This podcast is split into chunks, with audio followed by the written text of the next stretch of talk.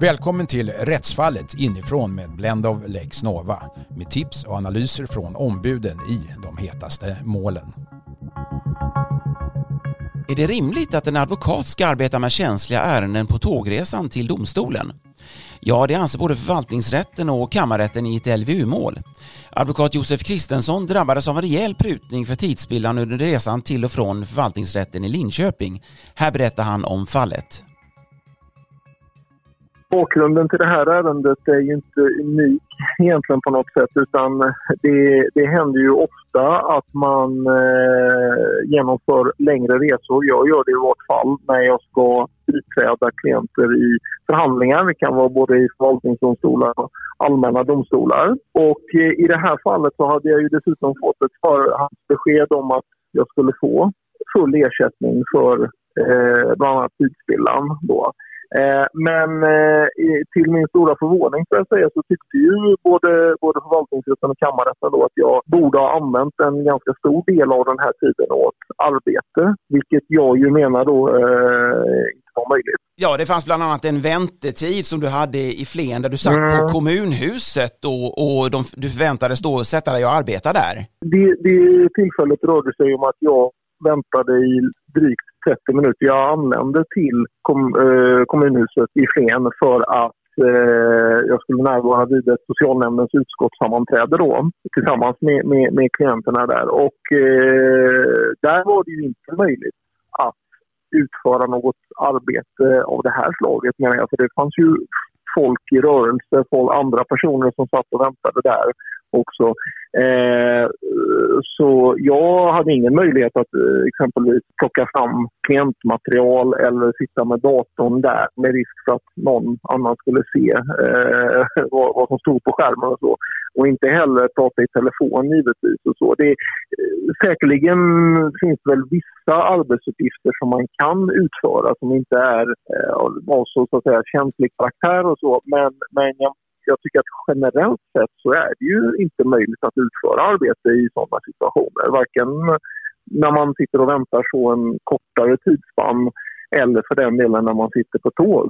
Nej, och, och när det gäller tåg då så handlar det om en mm. tågresa på ungefär 10 timmar eh, som du var, mm. Eh, var tvungen att göra för att du var distansbiträde. Kan du berätta vad distansbiträde är först för våra lyssnare? Eh, distansbiträde är man ju om man har sin verksamhet utanför den aktuella domsagan eller domkretsen. Då. Eh, och det här var ju ett mål som handlades av förvaltningsrätten i eh, Linköping. Eh, jag har ju min verksamhet utanför den domkretsen men jag var begärd av den här klienten. Då. Och eh, som jag sa nyss här då, så fick jag ju ett förhandsbesked också som man har rätt att begära enligt rättshjälpslagen som också är tillämplig i förvaltningsmål när, eh, av den här typen då, eh, om att jag skulle få full ersättning.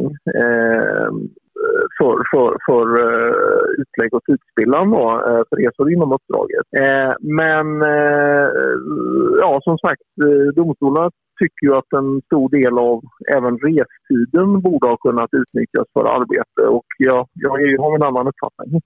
Ja, kan, hur ser det ut med det här materialet i ett LVU-mål? Är det känsligt material det här, antar jag?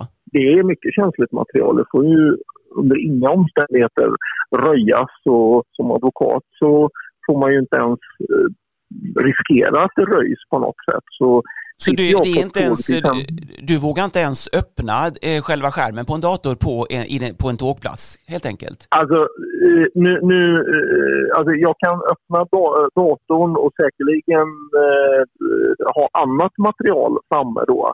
Men eh, den typen av material som du nämner, då egentligen allt klientmaterial är ju, eh, omfattas ju av sträng tystnadsplikt och så, så jag får ju inte riskera att till exempel någon som sitter jämte mig kan snegla på min skärm och se vad det är frågan om. Så det, är ju helt uteslutet att man ens tar den risken.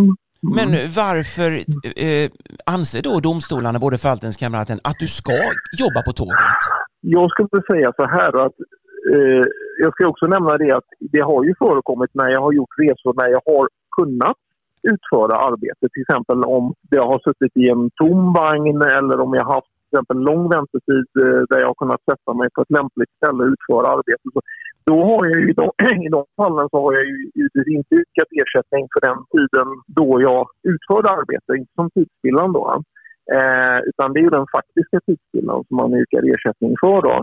Men vad jag tror domstolarnas bedömning grundar sig på det är ju helt enkelt att man antagligen inte eh, riktigt förstår eh, hurdana förhållandena är eh, för många av oss som reser. Till exempel att, att det helt enkelt är svårt eh, att, att använda sånt här material, plocka fram sånt material utan att riskera att man röjer något sekretessbelagt. Eh, ett annat problem är ju det att internetuppkoppling inte alltid fungerar som man kan förvänta sig. Det är ofta på tåg som man inte har någon uppkoppling. Och sen så vill jag också säga att det är ju mycket individuellt detta om man klarar av att arbeta koncentrerat, om man är trött eller om man är åksjuk eller vad det kan vara frågan om. Så jag för min del, jag blir inte åksjuk, det blir jag aldrig om. Men men jag har ofta väldigt svårt att koncentrera mig när jag har väsen runt omkring mig, folk som pratar och allting. Så alltså för min del har jag ofta stora koncentrationssvårigheter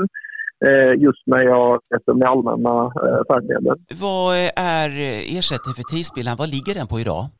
Alltså enligt tidskostnadsnormen så för 2022 så ligger den ju på 1320 kronor i timman eh, exklusive moms. Mm. Och det här är, är då eh, arbetstid som du får försumma då eh, när du inte kan vara på kontoret och jobba? Ja, alltså det är ju tid som inte eh, går att använda till produktivt arbete. Så som sagt, om man lyckas använda den tiden till produktivt arbete så ehm, eh, då ska man ju givetvis inte yrka ersättning till tidsspelaren för då har man ju inte spilt den tiden. Så det, det, det, det är ju absolut inte tillåtet att göra så. Men i de här fallen så har det ju rört sig om tid som jag inte har kunnat använda på det sättet. Och så. Så det, och det finns ja, inget annan typ av mål ja. som är mindre känsliga som man kan jobba med på tåget under tiden?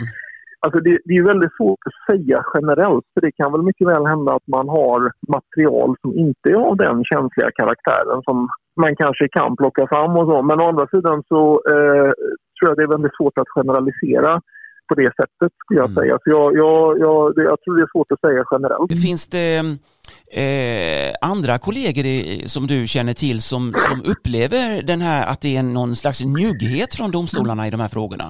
Alltså det är de allra flesta, eh, om man säger resande jurister som jag pratar med som reser mycket i tjänsten, inte alla som gör det, men eh, de allra flesta som, som eh, eh reser ofta och längre sträckor och, och sådär eh, är ju ofta oroliga över att man ska eh, gå miste om ersättning som man anser sig ha rätt till. Att man helt enkelt fyller tid, som begreppet antyder, då, men att man inte får eh, den ersättning som man anser sig berättigad till. Då. Så det är ju en utbredd, vill jag säga, oro eh, bland, bland advokater och jurister. Mm. Så det, när du går in i, i ett mål så, är det kanske till och med rena lotteriet? Du vet inte innan om du ska få full ersättning så att säga? Alltså, jag, jag, skulle inte säga använda kanske ordet lotteri och så. Man, man har ju möjlighet att begära förhandsbesked och får man ett förhandsbesked då vet man ju i vart fall att man eh, ersättning inte begränsas till vad ett lokalt uträde skulle få. Och så. Om, man, om man nu inte får ett sådant förhandsbesked då, då vet man ju att det är den begränsningen som gäller. Så då, då har man ju en viss förutsägbarhet. Och så. Ja, men nu fick du men, förhandsbesked ja, i det här fallet. Eh, men, ja. men, det är ju frågan om skäligheten där som, som kan bli, eh, skilja sig rejält ja, från din egen bedömning. Ja, Alltså, vad, jag, vad jag tycker är märkligt i det här fallet det var ju att det faktiskt finns praxis. Eh, det var ju ett rättsfall som jag bland annat hänvisar till från eh, kammarrätten i Stockholm. Det var en advokat som eh, var biträde i ett migrationsmål visserligen då. Han... Eh, Vi ska säga numret där, MIG 2008 eh, kolon 4. Jajamän, det är det målet. Mm. Eh, han, han blev ju så att säga prutad ungefär som jag har blivit i det här fallet i länsrätten i Stockholm som det hette på den tiden. Men han överklagade till högsta instans och fick ju prövningstillstånd och fullt bifall av kammarrätten, eh, Migrationsöverdomstolen. Så. Eh, och vad, vad, jag tycker är egendomligt är ju att man helt enkelt eh, eh, inte följer den praxis som finns och så. Och jag vet faktiskt inte riktigt varför man inte har gjort det. Jag, jag, kan inte utläsa någon riktig motivering och så. Men samtidigt så har jag ju fått tillstånd att överklaga den här domen, vilket man oftast inte får. Ja, vi kan eh, nämna det också att kammarrätten mm. säger ju själv att eh, i normalt sett så får du inte överklaga eh, en sån Nej. här dom. Men eh, eftersom den här frågan kan förväntas eh, vara av principiellt intresse som kammarrätten skriver, Mm. så tillåts ett Mm. överklagande och då har du gjort det. Ja. Eh, Jag har inte överklagat än eh, och eh, ja, även ett sådant överklagande kräver ju att eh, Högsta förvaltningsdomstolen meddelar prövningstillstånd och det får vi se om de gör då. Men jag tycker ju att det skulle vara eh, oerhört värdefullt för oss alla som arbetar med den här typen av mål och ständigt ställs inför sådana här situationer om vi kunde få ett klargörande helt enkelt av vad som förväntas av oss och om, eh, om vi i framtiden kommer kunna yrka ersättning för tid som vi faktiskt spiller och inte kan använda till arbete. Så det blir ett överklagande. Det kommer definitivt bli ett överklagande då och så, så får vi se som sagt om högsta instans eh, väljer att pröva överklagandet eller inte. Då. Men det, det, det är ju min förhoppning. Kanske Josef Kristensson till slut får full ersättning för sin tågresa. Nästa vecka återkommer vi med rättsfallet inifrån.